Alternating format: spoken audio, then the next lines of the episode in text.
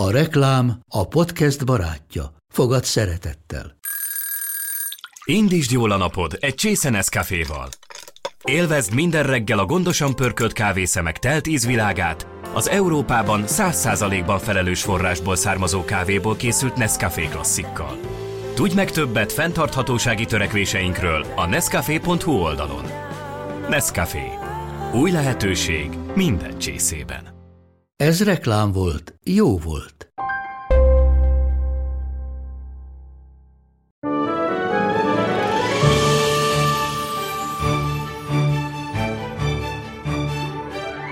Amikor két külön kezdeményezés egymásra talál. Kőszegen a Felsőfokú Tanulmányok Intézetében évekkel ezelőtt elindítottak egy sorozatot, amely beszélő városok néven előbb Kőszeg, majd Keszthely történelmében merült el.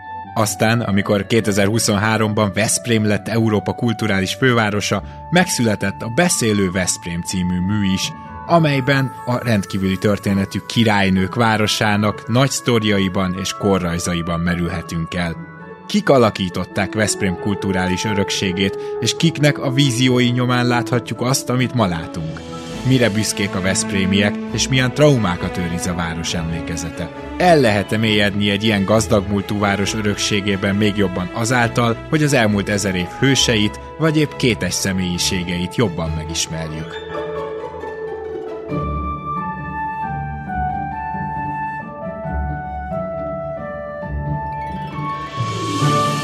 Ez az Itt és Akkor podcast. Rédai Gáborral és az idők nagy kalandoraival. Amit mondunk, az történelem.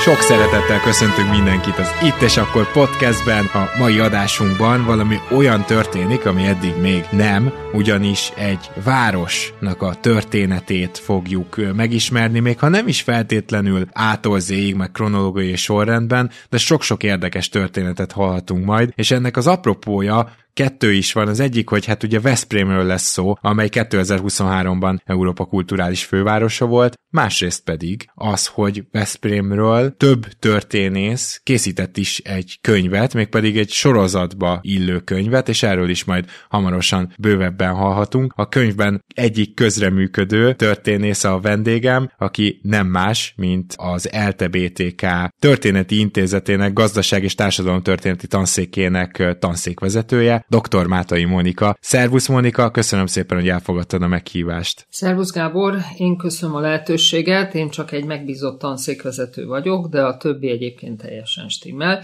és ennek a kötetnek azért beszélek én, nyilván bármelyik kollégám is beszélhetne, az oka ennek az, hogy én voltam a szerkesztője, és én vagyok a szerkesztőjének a sorozat. És szerintem rögtön beszéljünk is magáról a sorozatról, mert elképesztően izgalmas a beszélő városok, tehát ugye ennek a sorozatnak úgymond a következő következő epizódja lett Veszprém, a beszélő Veszprém. Ez ugye a történészek között, akiket ebben az adásban hallhattatok, kedves hallgatók, általában a témák miatt is olyan történészek vannak, akik nem biztos, hogy történettel foglalkoztak, de már volt pár ilyen adásunk, ahol ugye ez is megtörtént, illetve ez volt a téma. Talán azt mondhatom, átfutva ezt a könyvet, hogy Veszprémnek a társadalom történetéről is nagyon sokat tudunk meg, de ugyanakkor azt gondolom a történelmének bizonyos szakaszairól is látképeket kapunk, tehát itt valójában a nagy képet is többé-kevésbé megkapjuk, és a kis szeleteket is. Valami ilyesmi ennek a sorozatnak a, a lényege? Igen, tulajdonképpen így is lehet fogalmazni. Hadd mondjam el, már szívemhez közel álló elmondani, hogy az ötletgazda nem egy történész tulajdonképpen, hanem hanem, hanem egy szociológus hangkis elemér, akivel én az élete végén találkoztam, és kezdtünk el beszélgetni arról, hogy hogyan is lehet egy városról újszerűen írni. Ennek az volt az apropója, hogy egy ösztöndíjat kaptam kőszegre, vagy nyertem kőszegre, és hangkis fogadott, aki azt kérdezte tőlem, hogy minek jöttél ide, mit fogsz itt csinálni. És akkor előálltam én az akkori kutatási témámmal, azt mondta, hogy hát ez, ez érdekes, de hát hogyha valaki egy történész létére eljut kőszegre, ami egy fantasztikus csodálatosan szép város, másik világháborúban nem rombolták le, nem bombázták le, hát akkor azért ennél valami kreatívabb dolog kéne, hogy az eszébe jusson, és egy kicsit, kicsit az elemére egy pár hónapig, addig-addig, amíg a, az az évi karácsonyi partin már úgy éreztem, hogy, hogy érdemes volna arról beszélgetnünk, hogy, hogy van azért valami ötletem, és az volt, nagyon egyszerű ötletem volt, hogy járkálok ebben a tényleg nagyon szép városban, ki van írva minden, nem minden második, inkább 10-ből 9 épületre, hogy műemlék, épült a 17. században, műemlék épült a 16. stb. És kérdeztem én, és hát persze volt egy panoráma úti könyv, amit Bariska István írt, ami hát nagyon érdekes és színvonalas, de hát ott is csak rövid kis történetek inkább arról, hogy hogyan épültek az adott házak. De hogy kik éltek ott, mit csináltak ott, hogy használták, hogy szerettek, hogy gyűlöltek, stb. stb. Tehát a városhoz kötődő embereknek, figuráknak a biográfiája, a, a mikrotörténete, a városban hogyan éltek meg fontos eseményeket, akár mondjuk Veszprémen a tatárjárásról éppen nem esett szó eddig, de eshetett volna, vagy a törökkor, vagy mondjuk a 48-as forradalom, vagy éppen az 56-os forradalom, ami majd látjuk Veszprémben nagyon is izgalmas volt, és, és, és drámai volt. Tehát, hogy igazából az kezdett kinőni ebből a vállalkozásból, hogy a fővároson kívül kívüli kisebb városok, vidéki városok hogyan élték át az elmúlt sok száz évnek a történelmét. Egyszerre várostörténet, egyszerre mikrotörténelem, tehát ugye az olasz mikrotörténeti irányzatnak, iskolának a, a módszereivel dolgozunk, nyomozunk, ahogy ezt Carlo Ginzburg mondja, fogjuk a mikroszkópot, és aláteszünk egy pici történetet, az lehet egy lázadás, lehet tényleg egy biográfia, vagy bármi egyéb esemény, és nagyon skrupulózusan megnézzük, hogy pontosan mi is történt abból a megfontolásból, hogy ezzel majd a nagyobb történelemről tanulunk meg valami újat. Tehát igazából a módszerünk valami efféle, ráadásul interdisziplináris, tehát nem csak történészek dolgoznak ebben a csapatban, hanem irodalmárok, zenetudósok, művészettörténészek és mások is, adott esetben még természettudósok is. Kőszegen például nagyon fontos szereplő volt a Keszthelyi grófnak a zöccse Festetics Imre, aki Kőszeg mellett fedezte föl az öröklés három törvényét, jóval Mendel előtt, több mint 50 évvel Mendel előtt, és róla nyilván egy természettudós tud igazán érvényesen és komolyan beszélni. Tehát valami olyasmit próbálunk csinálni, ami azt hiszem, hogy a 21. századi tudománynak, tudományművelésnek talán a legizgalmasabb és eredetibb formája. Akkor azt hagy kérdezzem meg, hogy hanyadik rész is Veszprém, illetve, hogy azért nem kis feladatot vettetek akkor a nyakatokba, nem tudom, hogy állandó, mennyire állandó-e a stáb, vagy van-e magának a sorozatnak azért rajtad kívül, szerkesztőn kívül egy állandó stábja, avagy mindig a helyi érdekeltségű történészekkel, illetve egyéb tudományágak képviselőjével dolgozol együtt, de szóval, hogy Veszprémmel azért nem kis feladatot vettetek a nyakatokba, hiszen azért itt egy elképesztő történelemmel rendelkező városról született egy egyébként nem akármilyen terjedelmű kötet. Igen, ez így van. Hát én nyilván nem boldogulnék egyedül, ha nem állna mögöttem egy intézet, ez a Kőszegi Felsőfokú Tanulmányok Intézete, Miszlivec Ferenc vezetésével. Tulajdonképpen az intézetnek köszönhetem, hogy kérdezted az előbb, ugye ez a negyedik kötet a sorozatban, tehát készült kettő kőszegről, egy tavaly előtt 2022-ben kezd helyről, szintén a Veszprém Európa Kultúrás Fővárosa projekt keretében, és tavaly pedig ugye a Veszprémi, tehát eddig négy, de éppen most a január elejé kick-off meetingen állapodtunk meg abban, hogy a Nemzetközi Könyvfesztiválra, ugye minden évben szeptember végén van, milyen új kötetekkel rukkolunk elő, abban az egyik az biztos, hogy az angol nyelvű kőszeg lesz, a két kötet alapján egy angol nyelvűt, itt nyilván a kihívás az az, hogy hát nem lehet lefordítani egy az egyben azokat a történeteket, amiket itt megírunk. Ugye arra törekszünk, hogy ezek olvasóbarát sztorik legyenek, tehát igazából valahol az akadémiai tudományos stílus, szövegírás és az ismeretterjesztés között van, amit csinálunk, de azért nem ismeretterjesztés, mert mindig szigorúan arra törekszünk, hogy eredeti alapkutatásra épülő szövegeink legyenek. Tehát ezek nem innen-onnan összehalászott információk, amiket újra elmondunk, hanem alapkutatás. Ez nagyon fontos. Nincsenek lábjegyzetek, ennyiben nem tudományos, viszont vannak végjegyzetek és van bibliográfia, anotált bibliográfia, most ebben fogunk újítani. Tehát visszatérve a kérdésedre, van mögöttem egy intéz, intézményi háttér, de minden egyes kötetnél természetesen másképpen nem is lehetne ezeket megcsinálni. Együtt dolgozunk nagy örömmel és nyitottsággal azokkal a kollégákkal, akik ugye Veszprémiek, Eszthelyiek, stb. Tehát akik helyben kutatók, élők, vagy fővárosiak, de a kutatási területük. Például ilyen volt Kurusz György, aki egy nagyon izgalmas történetet írt, ugye egy korábbi monográfiájának köszönhetően ez nem okozott nagy feladatot számára Festetis Györgyről, tehát olyan szakértőket vonunk be, és velük dolgozunk együtt, akik vagy az adott városban élnek, vagy a kutatási területük, és ezért kötődnek az adott helyhez. Na akkor azt javaslom, hogy egy picit ismerkedjünk meg Veszprémmel, hiszen erről a könyvről, vagy e könyv mentén Veszprémről beszélgetünk most. Nyilván az összes érdekes sztorit, és történetet, és korrajzot, és helyrajzot nem fogjuk tudni most átadni a podcastben, de ez nem is baj, inkább kedvet szeretnék csinálni ahhoz, hogyha valakit érdekelne. A Veszprémi sztorik, és, és Veszprém történelmének mindenképpen sok szelete, nem egy szelete, akkor az akár keresse meg ezt a könyvet, és vásárolja meg, és támogassa a munkátokat. Na de Veszprém egyébként nem véletlenül mondtam, hogy egy ugye eléggé nagy történelemmel rendelkező város, mert ott már volt,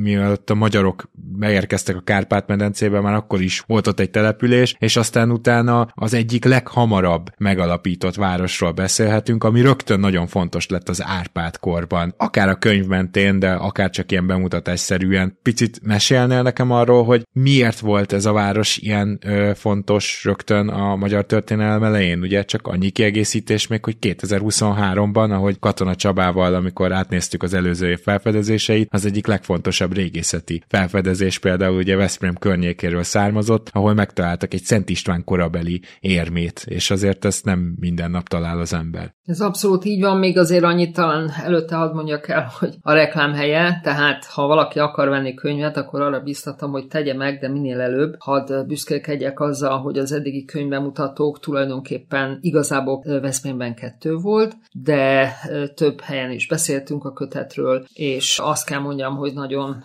jól fogy. Van még néhány példányunk, vagy néhány tucat, de nem nagyon sok, tehát hogyha valaki venni akar, akkor most tegye meg, vagy meg kell várni az utányomást. Azt most még nem tudom, hogy mikor lesz. Tehát Veszprém története. Ugye azért nagyon izgalmas ez a város, mert gyakorlatilag Szent István állam alapításától fogva, tehát 1001, 1002, 1009, itt vannak az első dátumok. Ugye Szent István püspöki székhelyet alapított, tehát ez püspöki székhely lett rögtön gyakorlatilag a Magyar Királyság kezdetétől fogva. Ez meg is meghatározta a város történetét, tehát nagyon szépen látszik, hogy mennyire más lesz a városfejlődés egy püspöki városban, mint mondjuk egy szabad királyi városban, ami főszeg volt, vagy egy földesúri városban, ami kezdhely. A másik dolog, ami, ami nagyon fontos, hogy Veszprém mellett került sor Koppány legyőzésére, tehát ugye a, ez a pogány keresztény küzdelem, ez is kötődik a városhoz, vagy hát nagyon közel esik ide. A harmadik dolog, hogy Gizela királynénak kedvenc tartózkodási helye volt, megkapta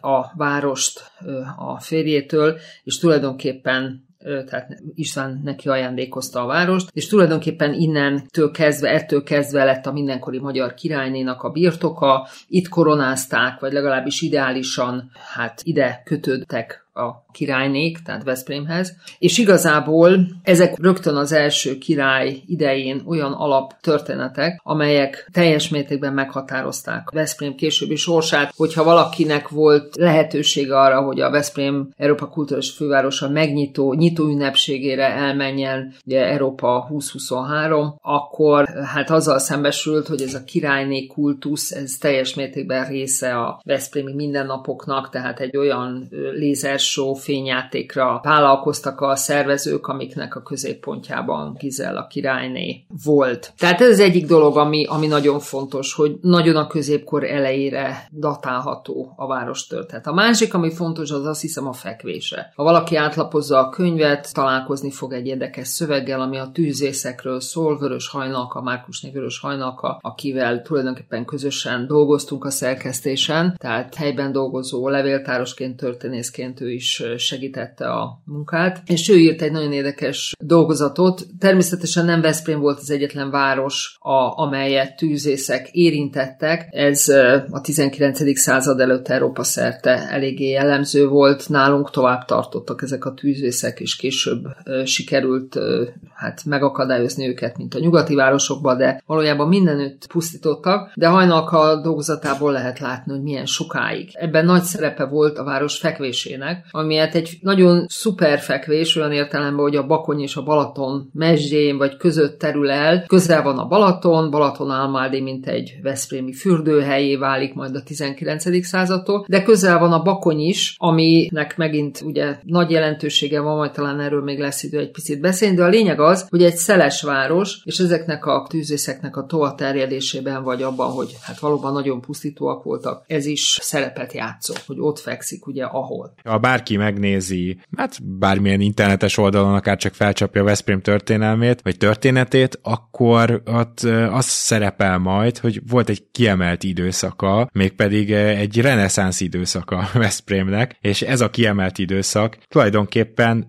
Vetési Albert püspök, amíg, amíg ott volt, és amíg mondhatni, hogy nagy befolyással volt a városra, és ez az, amit említettél, hogy ugye ez nem egy mondjuk egy kereskedőváros volt, tehát az, hogy itt éppen milyen püspök volt, annak volt jelentősége, és vetésinél meg különösen, ahogy a könyv is említés foglalkozik vele, ez gyakorlatilag az 1400-as évek második fele, tehát párhuzamosan a már ebben a podcastben is kitárgyalt Mátyás reneszánsz udvarával. Így van, tehát a Vetési Albert szerepe a város történetében nagyon fontos volt. Itt azt kell látni, hogy ugye a püspök egyrészt Veszprémi építkezésekre vállalkozott, és ennek volt nagy jelentősége, illetve a Sümegi vár szintén hát építésére, bővítésére, ami a birtokában volt. Ugye itt, ami érdekes és fontos, hogy ez egy olyan, ahogy az egész országban egyébként, tehát az egész Magyar Királyságra jellemző, egy olyan ilyen kitüntetett időszak, ami után egy nagyon nehéz korszak jött, úgy Veszprém történetében, mint Magyarország történetében. Tehát ugye Mátyás Mátyás bizonyos, én nem vagyok Mátyás szakértő, 19-20. századi történelmmel foglalkozom, de azért annyi megmaradt, hogy Mátyásnak nagyon szelektív volt a figyelme, tehát kiváló emberekkel vette magát körülvetési Albert is közéjük tartozott, és bár keveset tartózkodott a városba, de figyelt a birtokára, és fejlesztette. Egy igazi humanista műveltséget próbált itt terjeszteni, itt megalapítani és terjeszteni, és ezt a nagyon pozitív korszakot követte a török kor, amikor több mint tízszer cserélt gazdát a város. Tehát egy ilyen borzasztó, nehéz időszak volt Veszprém életében. Gyakorlatilag arra állt rá a számomra is egyébként meglepő volt, sokat tanultam a kollégáktól, meg sokat tanultam, amíg ugye szerkesztettem a kötetet, hogy azt nem is gondolnánk, hogy egy, egy város, amikor 150 éven át ugye állandóan ki van téve annak, hogy felépíti valahogy magát, meg megszervezi, és aztán gazdát cserél, és egy oszmán berendezkedés következik, aztán megint jön egy keresztény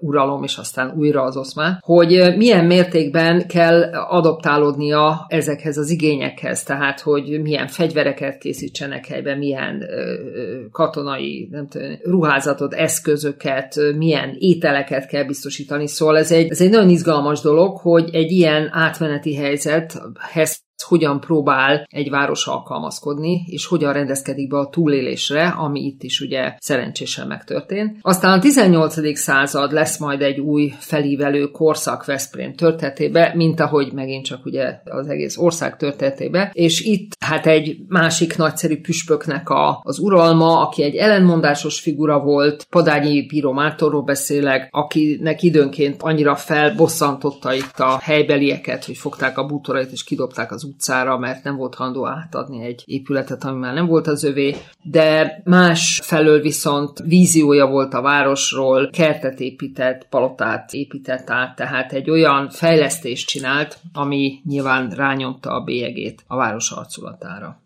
Hát akkor már most az eddigi nevekből és történetekből is kiderül az, hogy Veszprémnek bizonyos értelemben, persze addig történt még két háború, de gondolom a, a mai kialakításában, az óváros látképében, tehát hogy ezek az emberek aktív szerepet játszottak, még akkor is, hogyha pár dolgot nyilván renoválni, felújítani, vagy, vagy újraalkotni kellett. Gyakorlatilag, ha Veszprémbe jár az ember, akkor valamennyire az ő szellemükkel, esetleg az általuk támogatott építkezésekkel, vagy, vagy műveikkel, vagy vízióikkal itt-ott találkozhat. Hát feltétlenül, és még azért hadd említse meg Hornik Károly nevét, aki szintén egy, hogy a címben is olvasható a Püspök portrék fejezetben, ugye nagy építkező volt és bőkezű mecénás, tehát ő is jelentősen rányomta a bélyegét a város arculatára. De hát, hogy előre haladjunk az időbe, azt is el kell mondani, hogy, hogy sajnos Veszprém amellett, hogy volt egy, és nem is egy, hanem több időszak a történelmében, amikor hát nagyon prosperált, nagyon nagyon szépen fejlődött. Hát volt egy nehéz korszak is, egy sajátosan nehéz korszak, és ez mind a mai napig tulajdonképpen feldolgozatlan. Most teljesen véletlenül úgy esett, hogy megkértek arra, hogy Tokai Nagy Erzsébet kolléganőmmel legalább kezdjünk el írni erről a korszakról egy kicsit, de hát még kutatásra vár. Ez pedig Pap János országlásának, ahogyan a rendszerváltáskor rendezett konferencia nevezte ezt az időszakot, tehát ennek a korszaknak az értelmezése Pap János volt Veszprém Veszprém megyei párbizottság első titkára, uh-huh.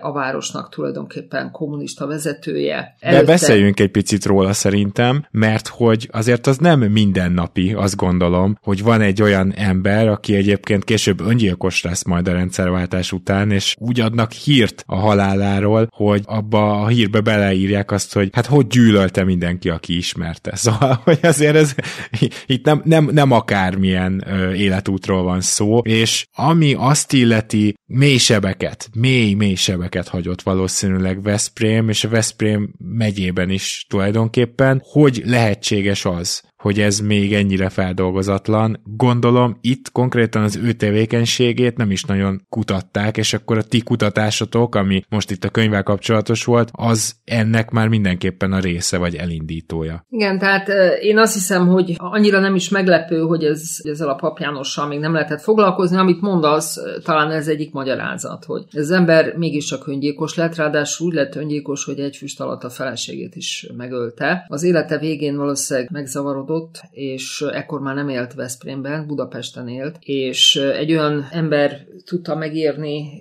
az öngyilkosságát, aki gyakorlatilag vele egy házban élt, és hát közvetlen látta, de a környezete azt érzékelte, hogy, hogy hát nagyon zavarodottan viselkedik. Azt hiszem, hogy volt oka arra, hogy hát ne érezze jól magát a bőrében. Ő belügyminiszter volt, és miniszterelnök helyettes a Kádárkor elején, tehát 62-63-ban belügyminiszter volt, és egy interjúban, amit 1987-ben adott, és később a Zosi archívumba helyezték el, azt mondta, hogy az élete egyik legboldogabb korszaka. Azért azt azt hiszem, hogy nem kell nagyon megerőltetni a fantáziánkat, hogyha valaki belügyminiszterként erre az időszakra, mint boldog korszakra emlékezik, ez még az amnestia előtti utolsó egy-két év, akkor azért hát egy nagyon, hogy mondjam, egy nagyon, nagyon sajátos világlátású emberről van szó. Ugye ami az ő ősbűne a Veszprémiek szemében túl azon, hogy gyakorlatilag a Veszprémi belvár belvárost. Nem, szerencsére nem mondhatjuk, hogy lerombolta, de nagyon jelentős rombolást végzett a belvárosban, és modern épületeket, többek között az úgynevezett húszemelest húzatta fel. Ez az egyik bűne, ami ugye az épített örökségnek a pusztításában áll. A másik az, az egy személyesebb ügy.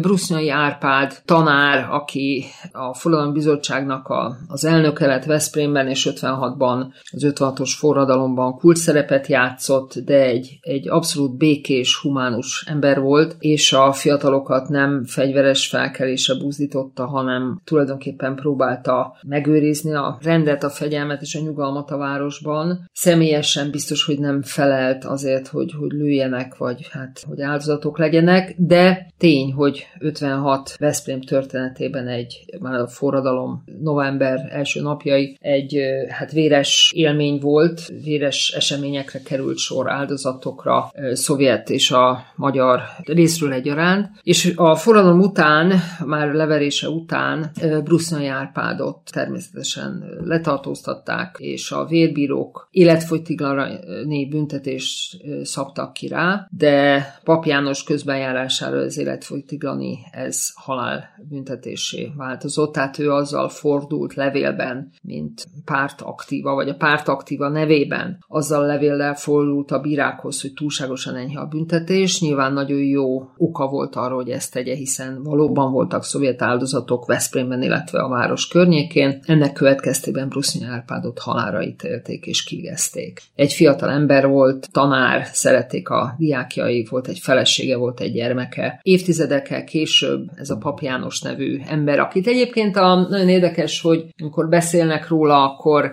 vagy írnak, próbáltuk átnézni, hát még inkább csak karcoltuk, hogy ki is ez a Pap János és mit csinált. Próbáltuk megnézni, akkor az derült ki, hogy azért semmiképp sem egy ostoba pártvezetőként észlelt őt a környezete. Borzasztó nehéz ember volt, a stílusa az brutális, és már elnézést a kifejezése, de bunkó. Ahogyan beszélt, ahogyan az utasításait adta, szóval egy ilyen igazi kiskirályként viselkedett, de, de kétségül nem, nem volt buta, tehát nem, nem volt egy ostoba ember, ember, és nem is úgy gondoltak rá. Tehát nyilvánvaló, hogy volt ideje arra, hogy elgondolkodjon a saját életéről. 85-ben le- leszavazták, vagy leváltották, mint országgyűlési képviselőt, ez is egy országos hírű dolog volt. Ettől kezdve nyugdíjazták őt. A, a városban maradt még, és valamikor 91-ben vagy 92-ben költözött Budapestre arra hivatkozza, hogy bedobják az ablakát, és ő nem érzi magát biztonságban. Veszprémben valószínűleg ez időnként meg is történt, hiszen sok embernek volt arra oka, hogy, hogy gyűlöljék őt. Talán még annyit érdemes róla elmondani, hogy az az, az egyetlen olyan párt tisztviselő, vagy hát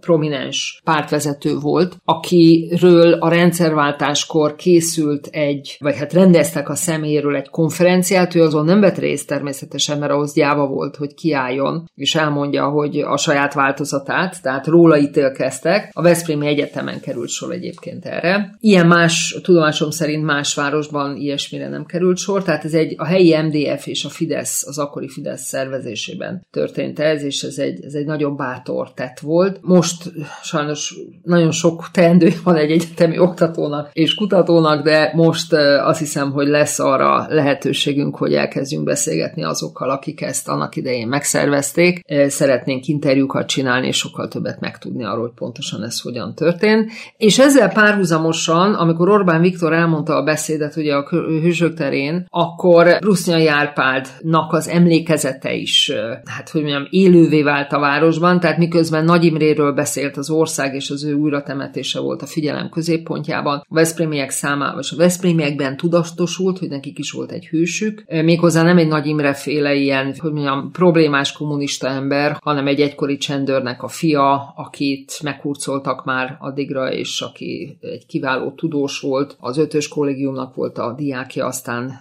hát ugye az állásából elmozdították az apja miatt, és utána tanárként dolgozott, tehát egy, egy sokkal tisztább ember, és hát ő volt, ő vált Veszprémi hőssé. Számos nagyon izgalmas kapcsolódás derült ki egyébként Brusznyai Árpád kapcsán, és hát ugye Pap János kapcsán is. Például azt is megtudtam, ha tudtam volna, megkérdeztem volna hangkiselemért, de amikor én vele beszélgettem 2015-ben, fogalmam se volt se Brusznyai Árpádról, se arról, hogy valaha én foglalkozni fog Pap Jánossal. Kiderült, hogy amikor kivégezték a Brusznyait, akkor az özvegye, már nem emlékszem, hogy kinek a lakásán volt éppen úgy, úgy Budapesten, látogatóba, és bejött az ajtó hangkiselemér, és őtőle tudta meg, hogy a férjét már kivégezték, tehát hogy, hogy a dolog megtörtént. Jó lett volna megkérdezni hangkiselemért, hogy mire emlékszik, és, és, hogy, és hogy is volt ez, de sajnos erre már nincs lehetőségünk. Szóval visszatérve erre a papjános történetre, úgy gondolom, hogy, hogy országosan is egy kiemelt történet, és kiemelkedően érdekes. Miközben ez a pasas gyakorlatilag, és az első szövegekből, ha valaki elolvassa ugye az ifjúsági háznak a története, vagy az énekkar története, vagy a színház története, az derül ki, hogy, hogy miközben ez egy, egy igazi ilyen kommunista kiskirályként viselkedett ez a pasas, egész egyszerűen azért, mert valószínűleg a tűrés vagy az inger küszöbét nem érték el bizonyos történetek, tolerálta, hogy a Veszprémi Petőfi Színház az ország egyik legkiemelkedőbb, megújító, újító színháza legyen, befogadta Latinovicsot egyemek mellett, számos kísérleti darabot, ami teljesen rendkívüli, hogy az ifjúsági házban olyan eseményekre kerülhetett sor, olyan politikailag necces szervezésekre, történésekre, rendezvényekre, amelyek másút elképzelhetetlenek voltak. Az egyetemen is, az ifjúsági házban is. Tehát igazából ez a kommunista vezető egy olyan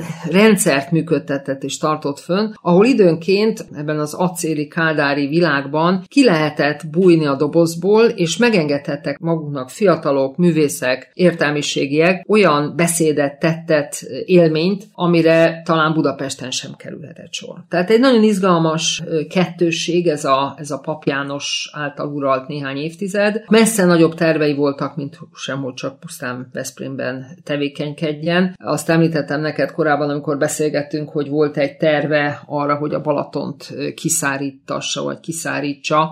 Nem ő volt az első, ez ez egyet, hogy, hogy jött neki ez a terv, meg én ugye arról is olvasgattam itt a könyvbe vele kapcsolatban, hogy a Balatonnal Veszprémet összekötő vasútvonalat is fel akarta számoltatni. Erre a vasútvonalra egyébként majd hamarosan kicsit tovább fűzzük, mert ez mindig egy ilyen kultikus kérdés volt ott az ipari forradalom óta Veszprémben, de szóval, hogy milyen viszonya volt neki a Balatonhoz, ahol mellesleg aztán ilyen kádernyaralókat építgetett magának? Hát ez volt az egyik viszonya, amit én eddig tudok, hogy nyaraló, így van, tehát ahogyan ezt más kommunista vezetők is megtették, csak éppen nem talán Veszprémhez legközelebb eső helyeken, hanem picit odébb. Hogy miért találta ki ezt a Balaton kiszárítást? Hát azért, mert ambiciózus volt, és nyilván a szovjet mintára próbálta volna uralni a természetet, de szerencsére erre aztán nem kerülhetett sor. Egyébként a Balaton kiszállítása mellett számtalan egyéb grandiózus terve volt. De amit még akartam az imént mondani, hogy tehát tulajdonképpen a, amitől ő rendkívüli. Ez egyrészt ez a kettősség, másrészt pedig ahogyan befejezi a sorsát. Tehát ez a bizonyos kettős öngyilkosság. És én azt hiszem, hogy, hogy nem, nagyon is érthető, hogy Veszprémi történész nem, meg Veszprémben élő ember eddig nem nagyon vette arra rá magát, hogy az ő hát életútját feltárja és kutassa az ő történetét, mert azt hiszem, hogy ez, ez kell egy bizonyos távolság. Tehát itt, ha valaki abba a generációba tartozik, amelyik már nem élte meg azt, ahogyan ő ott hát viselkedett, vagy élt Veszprémben, uralkodott, akkor megélték a szülők, meg a nagyszülők. Tehát azt hiszem, hogy a Veszprémiek egy kicsit terheltek ezzel a papjános történettel. Vannak bizonyára, akik nem akarnak rá gondolni, és azt mondják, hogy a fenébe vele ne is halljunk róla, mások tele vannak negatív történetekkel, még az is lehet, hogy vannak olyanok, akik pedig hát nem éreznék méltányosnak, hogy mindenféle negatív dolgokat mondjanak el róla. Mindenesetre érzelmileg, és azt hiszem, hogy ez teljesen érthető, azért a, az ottaniak többsége számára valamit jelent, és ezért nehéz róla beszélni. Ezt én magam már megtapasztaltam számtalanszor, hogy nehéz beszélni olyan történetről, ami érzelmileg megterhel bennünket. Hát és ez egészen elképesztő volt most csak, amit itt összefoglalva mondtál róla is, Ugye itt ezt a vasútszálat azért akartam behozni, mert érdekes megemlíteni azt, hogy Veszprém az ipari forradalom során egy picit lemaradt azért, mert nem jutott el oda első szándékból a vasút, aztán amikor meg eljutott, akkor meg ugye nagyon a külvárosba építették föl, a mai napig Veszprémnek a külvárosában tesz le a vonat, és, és hát tulajdonképpen ezt, ezt is be akarta szántani, ezt a vasútvonalat, tehát teljesen egyedi elképzelései voltak. Említetted, hogy fontos az elhelyezkedés a bakony miatt is. Itt konkrétan melyik részére gondol gondoltál, mert a könyvben többször előkerül a környező hegyek. Én, én is egyébként túráztam ott többször, és szerintem nagyon szép, úgyhogy érdemes menni. De szóval mi a helyzet Veszprém elhelyezkedésével ilyen szempontból? Hát igazából én csak arra gondoltam, hogy a Bakony, én korábban foglalkoztam Sobri Jóskával, aki ugye Bakonyi betyár volt, meg az ő csapatával, tehát a Bakonynak van egy ilyen, hogy mondjam, Bakonyról van egy ilyen tudása a magyar hagyományban és történeti gondolkodásban, meg irodalomtörténetben, hogy hát ugye a betyároknak a központja, ez ugye Veszprémhez közeli helyszín. A másik, amiért szóba hoztam, az a cifraszűr, ami számomra egy meglepetés volt. Én korábban Debrecennel foglalkoztam, azt tudtam, hogy ott a pásztoroknak kedvenc viselete volt a cifraszűr, de azt most tudtam meg, amikor dolgoztunk a Veszprém könyvön, hogy hát itt is ez a cifraszűr, ez milyen fontos volt, és miután tiltották a hatóságok, gyakorlatilag ez egy politikai, hát szinte azt lehet mondani, hogy egyfajta lázadásnak volt a szimbóluma a 12 19. század első felében, illetve közepén, tehát egy ilyen, egy ilyen ellenállási mozgalmat lehetett köré építeni, most nyilván ebben van némi irónia, nem szó szerint kell ezt érteni, de igazából arra gondolok, hogy a bakonyi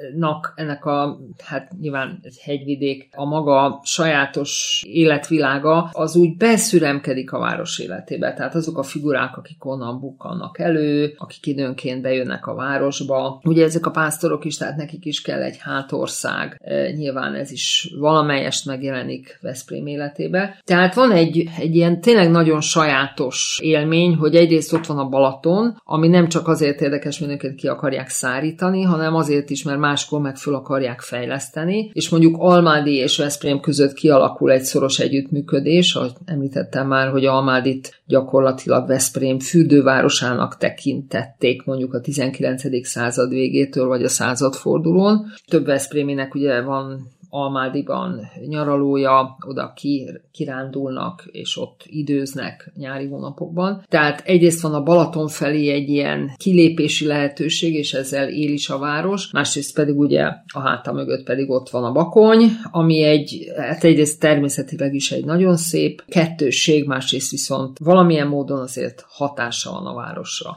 Igen, igen. Lehetőség a lázadó Veszprém szerintem nagyon jó átkötés az, hogy a könyvben egy, egy számomra érdekes történet volt a Veszprémi szabadköműves mozgalomról is. Ugye itt a 20. század eleje, 19. század vége, tehát ez amikor az a klasszikus szabadköműves mozgalom felé lett újra, most azért nem a templomos lovagrendről és arról a korról beszélünk, hanem arról a szabadköműves mozgalomról, ami ugye kis körökbe szerveződött, és erről biztos, hogy lesz még külön podcast, ezt tudom, hogy most sok hallgatónk így fejez kapott, hogy ugye erről lesz, lesz, viszont az biztos, hogy egy kis betekintést itt Veszprémen keresztül is nyerünk, mert hogy több értelmiségi összeállt, és ugye felvételt kért a magyar szabadköműves rendszerbe, hogyha szabad így fogalmaznom. Volt egy ilyen újító szándék is, és egy modernizáló szándék is mögötte, aztán olyan sokra végül nem mentek, annyira sok lenyomatot nem tudtak Veszprémben hagyni, de maga a szándék is nagyon érdekes szerintem, hogy voltak Veszprémi értelmiségiek, akik a 20. század hajnalán szerették volna továbbfejleszteni a várost és modernizálni, és ha jól tudom, ez például az egyik nagy kezdeményezésük az, az oktatásnak a továbbterjesztése volt, a másik pedig, hogy többször segítettek például a raboknak a rabok ellátását propagálták, hogy ez ugye nyilván akkor egy nagyon modern felfogás volt. Mesélsz erről egy picit? Hát szerintem nagyjából össze is foglaltad azt, amit erről tudni kell. Tehát 1902-ben alakult meg a Viradás a Bakony alján című páholy, vagy nevű páholy. Budi József foglalkozott egyébként a, az itteni szabadkőművesekkel, tehát én egy kicsit olyan, nem is érzem jól magamat ebben a szerepben, hogy most én erről beszéljek, hiszen ez az ő asztala, és ezt ő tudná hitelesen elmondani. De minden esetre, ami a könyvben olvas olvasható, azt szerintem nagyjából összefoglaltad. A lényeg az, hogy igazából csak néhány évig működött ez a Veszprémi. Tehát például a pápai az egy sokkal sikeresebb páholy volt, és itt Hudi József egy picit érinti azt is, hogy ez itt miért nem tudott annyira hát kibontakozni. Volt egy helyi ellenállás is a szabadköművesekkel szemben. Hát ez már egy külön elemzés tárgya kéne legyen, hogy miért került erre sor, tehát nyilván egy katolikus püspökvárosban bizonyos ellenérzéseket váltott ez ki, ez a kezdeményezés, de volt, és nyilván voltak abszolút pozitívumai, de hát ezeket éppen az imént már elmondta, tehát ezek az oktatási és jótékony hát ötletek, programok, ezek voltak, és nyilván Veszprém büszke arra, hogy, hogy volt egy ilyen kezdeményezés, még akkor is, hogyha esetleg más városokhoz képest nem hagyott olyan mély nyomot ez Veszprémben. Viszont azt hiszem, hogy nagyon jó innen átkötni a Veszprémi zsidósággal foglalkozó részre, mert hogy például ugye itt a szabadköműves mozgalomban zsidó személyiségek is voltak, és hát Veszprémi zsidóságnak a helyzetéről egy rendkívül érdekes rész szól, azt gondolom a könyvben. Nyilván itt tudnunk kell, hogy a 20. század első fele az az, amikor az antiszemitizmus az talán, hát majdnem egész Európában, de Európa nagy részén dívik, talán így is lehet mondani, de hogy egy, egy elterjedt eszme. Mi a helyzet a Veszprémi zsidósággal itt a századforduló környékén? Veszprémi zsidósággal Jakab Réka foglalkozott, itt bemutatja a, az élettereket, és nem csak a 20. században, hanem már ugye előtte is. Hát az antiszemitizmus dívik, ahogy fogalmaztál, hát igen, ez egy, ez egy nagyon nehéz ügy őszintén szóval a Veszprémi zsidósággal nem foglalkoztam olyan nagyon behatóan, hiszen Réka ezt megtette, és nagyon alaposan két szöveg is szól, két szövegben is olvashatnak a Veszprémi zsidóságról, de minden esetre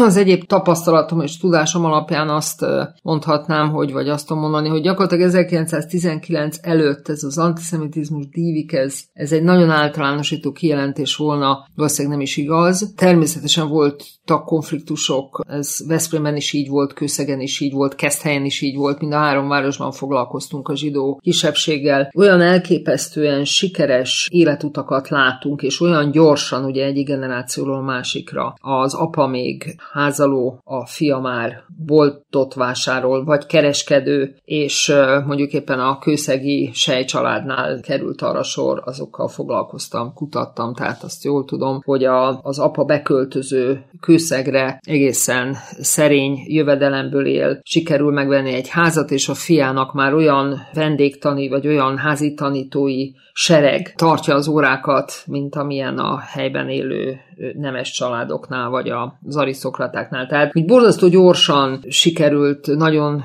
komoly eredményeket felmutatni úgy az egész közösségnek, mint egyes személyeknek. Azt hiszem, hogy a 19. században azt lehet inkább mondani, nyilván az antiszemitizmus a század végéig nem is létezik, mint kifejezés, de azt lehet mondani, hogy ez bizonyos konfliktusokat generált, ellenérzéseket szült, és a 20. század, és különösen ugye a 19, és az a sztereotípia vagy bélyek, hogy itt az egész 19-es tanácsköztársaságbeli felfordulás az kvázi egy zsidó felelősség, egy zsidó tevékenység és trükk, vagy egy, egyfajta támadás a magyar társam ellen. Tehát az, hogy ezt a zsidók nyakába varták, hogy úgy mondjam, ez generálta az első komoly társadalmi szintű antiszemita érzést és előítéletet, és aztán ez még a 20-as, 30-as években is hullámzó. Tehát ez egy nagyon érdekes dolog, és ezek a személyes zsidó sorsok, amelyeket Réka is bemutat, illetve amelyeket más városokban látunk. Például csak még egy, most eszembe jutott egy másik eset, ugye a Simon Böske esete Keszthelyről, amit szintén szerepel a Keszthelyi kötetben. Simon Böske szépségkirálynő lett 1929-ben, úgyhogy zsidó származású volt, és ezt eléggé tudták is róla, hogy ő zsidó származású, de nagyon azonosult a Trianon utáni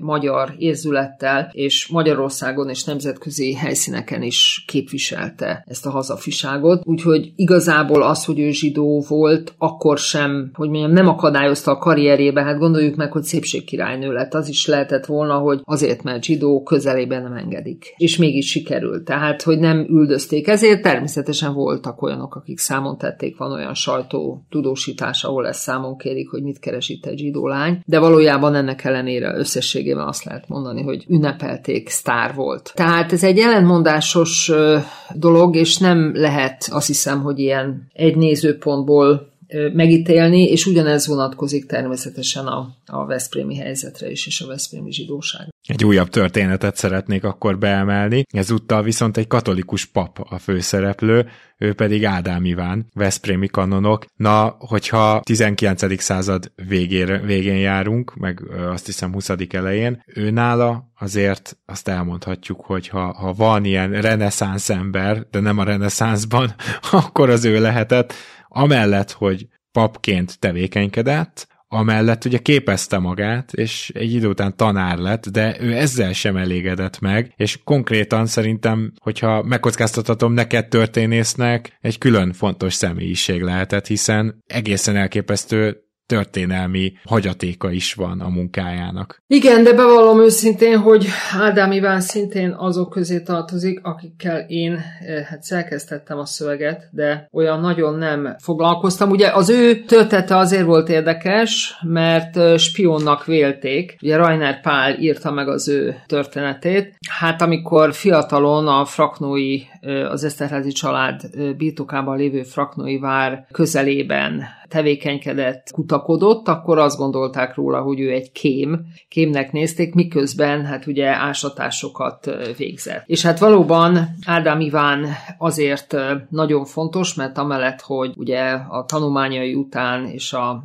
Soproni bencéseknél megszerzett érettségie után Veszprémben tanult, és utána hát pap lett belőle, Sümegen volt káplán, aztán püspök, a püspök felmentette az egyházi teendők elvégzése alól. De minden esetre amellett, hogy volt egy, egy papi hivatása és plébánosként tevékenykedett, amellett kitűnő tanár volt, szigorú, abszolút szigorú, de hát egy nagyon közkedvelt, tehát lelkiismeretesen a, a, a diákjával lelkiismeretesen foglalkozó tanár, és hát emellett gyakorlatilag egy, egy régiség búvár, aki hobbiaként is és a munkája egyik részeként is a régészeti kutatásokkal foglalkozott, és nagyon sikeresen és eredményesen. Tehát ő volt például az, aki a török zászlóként emlegetett leletet megtalálta és bemutatta. Tehát egy nagyon sokrétű figura, korán sem ő volt az egyetlen, de a Veszprémi, úgy gondolom, hogy Veszprém arculatát ő, Lackó Dezső és mások, akik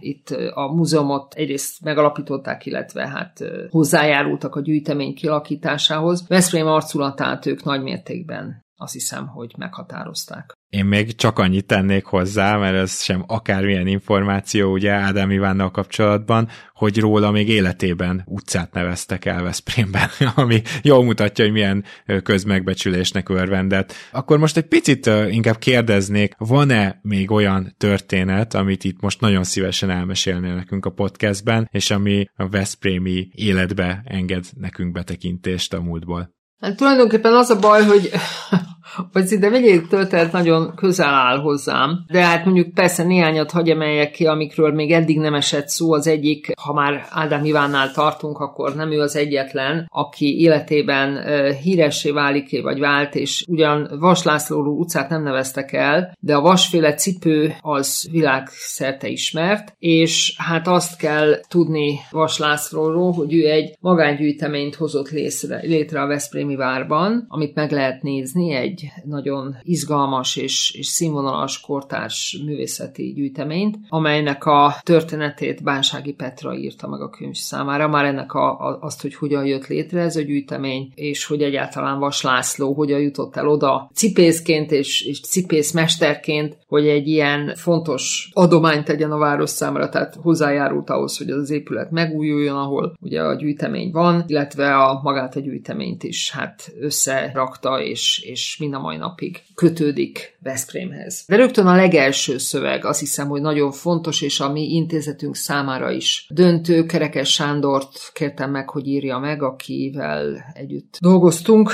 és mind a mai napig dolgozunk az FT-ben, tehát a Felsőfokú Tanulmányok Intézetében, mert ő jó barátja és kollégája, tisztelője, és többen bizonyos értelemben kollégája volt annak a közelmúltban elhunyt barátunknak, Gázoltánnak, aki a Veszprémi Egyetemnek volt a rektora egy ideig, és hát nagyon dinamikusan fejlesztette ezt az egyetemet. Ugye az egyetem azért érdekes Veszprém esetében, mert a középkorban már volt egyeteme a városnak, aztán az nem volt fenntartható, hogy mai kifejezéssel éljek, és a 20. század második felében újra lett, és Kerekes Sándor itt három generációnak a Polinszki Károlyt és ugye az utódait próbálta nyomon követni, hogy ők hogyan fejlesztették az egyetemet. Nagyon izgalmas a műhely fejezetből a már említetteken túl a, a nyelvészek városa dolgozat. Én, én nekem fogalmam nem volt arról, hogy Veszprémben volt, tulajdonképpen Veszprém volt a központja egy olyan Dunántúli, nyugat-dunántúli nyelvjárásnak, amely hát Kazinci számára egyfajta kihívást jelentett. A mondolat is itt jelent meg,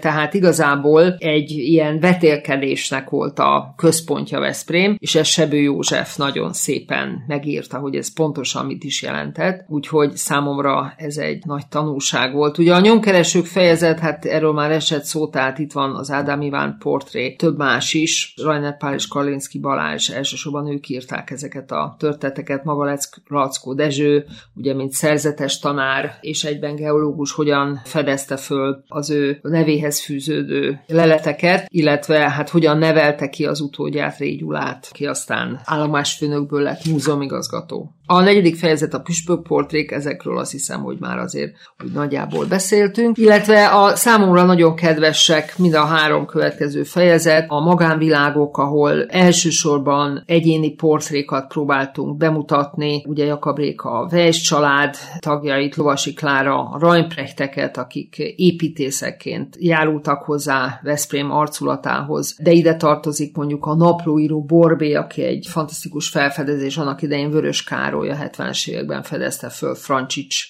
Károly Borbély legénynek, a, vagy hát mesternek a, a naplóját, és aztán aki Veszprémben telepedett, leítélt, és hát aztán az azóta több kiadást megért, és egy nagy felfedezés, hiszen ilyen hát céhes legény, vagy mesterettől ez egy nagy dolog volt, hogy naplót írt. Ez nem volt egyáltalán jellemző a 19. században. Illetve hát a fordulópontok fejezet, ahol hát ugye a Pap János is szerepel, és hát azok a nagy válságok, amiket a város megélt, ugye 50 16, erről már, már beszéltem, Brusznyai Árpád portréja nagyon izgalmas, aki hát egy valódi mártír volt, ahogy ezt már elmondtam, de az is nagyon érdekes, hogy az első világháborúról hogyan gondolkodjunk, hogyan élte meg a város ezt az időszakot. Itt tulajdonképpen az az izgalmas, hogy azt kell látni, hogy nem csak a Karika Tímea dolgozta föl ezeket a forrásokat, hogy amikor az áldozatokról beszélünk, akkor nem csak azt kell megnézni, hogy egy mártírok emlékművön hány név van, és azok pontosan kicsodák, hanem azt is meg kell nézni, hogy kik voltak a gyerekeik, kik voltak a szüleik, kik az anyjuk, az özvegyük, akiket hátrahagytak, hogyan rombolódtak szét emberi sorsok, pusztán azért, mert valaki a családból hősként meghalt a csodamezőn. De hát ugye ott nem ott ér véget a történet. Természetesen Veszprémen kívül ugyanezt láttuk Keszthelyen és, és Kőszegen is. Illetve hát az utolsó fejezet, az egy kicsit ilyen kitekintés, úgy azt a címet adtuk neki, hogy Veszprémi Anzix, ahol Praznovszki Mihály megmutatja, hogy milyenek voltak az utazók, akik ugye megérkeztek Veszprémbe, aztán Hudi József a kaszinóról beszél, ami nagyon érdekesen írta meg, hogy ez tulajdonképpen az is a címe ennek a dolgozatnak, hogy a liberális demokrácia iskolája, tehát hogy a kaszinóban kellett megtanulni viselkedni, és olyan már már viselkedni demokratikus módon, idézőjelben értem, és hát olyan skillekre szert tenni, amivel gyakorlatilag egy polgári világban valaki érvényesülni tudott. Tradlen Henrietta pedig megnézte, hogy az angol sajtóban hogyan jelenik meg kőszeg, ennek az a cím ennek a dolgozatnak, hogy Automobile Curiosity, tehát ez egyik cikkből van nyilván ez a cím, illetve szintén Henrietta nézte meg a lapokat, a képeslapokat, amiket Veszprémből küldtek, hogy ezek a korai insták milyen üzeneteket vittek szét a világba a városról. Természetesen kimaradt néhány szöveg, de arra bíztatnék mindenkit, hogy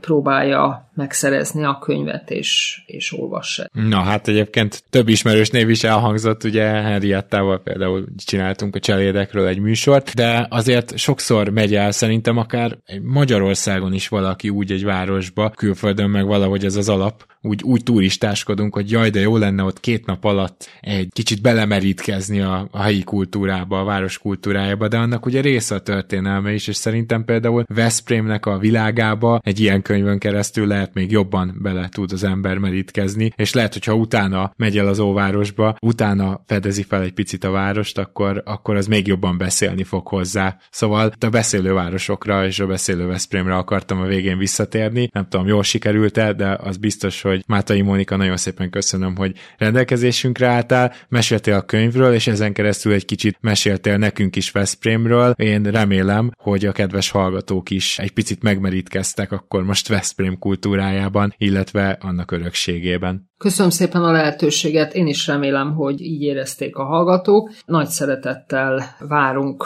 minden érdeklődőt a városban, ami most itt a 2023-as projekt keretében némiképpen egy picit alakult, azt nem mondom, hogy átalakult, arról szó sincs, de nyilván sor került bizonyos fejlesztésekre, rengeteg kulturális program volt, talán ez még most is érzékelhető, és ezekből a könyv, ami szintén ennek a projektnek a keretében készült el. A könyv az velünk marad. Szeretnénk majd angol, esetleg német nyelvű változatot készíteni belőle, hogy a külföldiek is megkaphassák azt az élményt, amit Gábor az imént mondtál, hogyha egy ilyen könyv nyomán nézzük meg a várost, és ez nagyon jó érzés számomra, hogy ezt szokták mondani a kőszegiek és a keszthelyiek is, akkor másképp tekintenek, de az ott élők is másképp tekintenek a saját városukra, a turisták is másképp fogják megélni az ott töltött időt, mert ismerősebbé válik. A géniusz lóciból valami átjön, és én remélem, hogy a külföldiek számára is tudjuk majd úgy prezentálni ezeket a történeteket, hogy, hogy ők is értsék. Köszönöm szépen! És akkor kedves hallgatók, nektek pedig a figyelmet köszönöm, köszönjük, nem csak én búcsúzok ugyanis, hanem természetesen a társszerkesztő Katona Csaba, valamint két producerünk Román Balázs és Hampuk Rihárd. Hamarosan újra jövünk az Itt és Akkorral, és haladunk tovább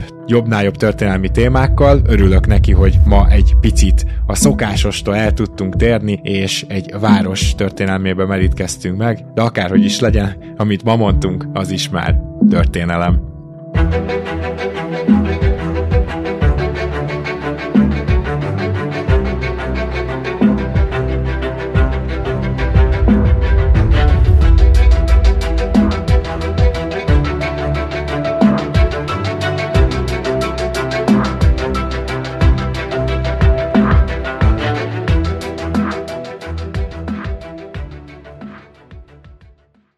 Ez egy Béton podcast.